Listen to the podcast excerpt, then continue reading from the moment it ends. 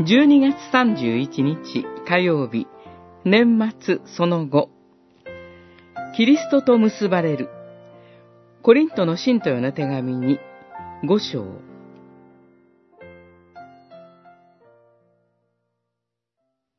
だから、キリストと結ばれる人は誰でも、新しく創造されたものなのです。古いものは過ぎ去り、新しいものが生じた。五章十七節キリスト者はキリストに結びついています。しかし、キリストと結びつく人は、三つの段階を通ります。第一は、キリストと結ばれていない段階。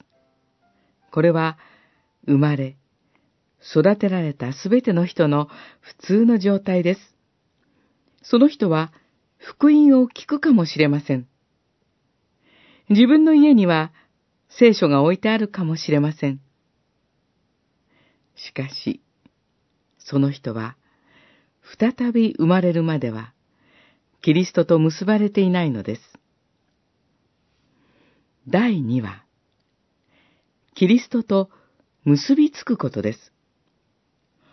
このことがなければ、私たちは決してキリストと共にいる段階に至ることができません。すべての働きと労苦が終わり、すでに休息の中にいる兄弟姉妹と共にいることへと導くのは、キリストと結びつくことによってです。第三に、その人に与えられた栄光の中で、キリストと共にいることです。その時、終わることのない命が与えられるのです。キリストと共にいることは、天使たちと喜びを共にすることです。年の終わりのこの日、私たちは、キリストが再び来られる日を待ち望み、新しい年も栄光のうちにキリストと結ばれることを祈り求めましょう。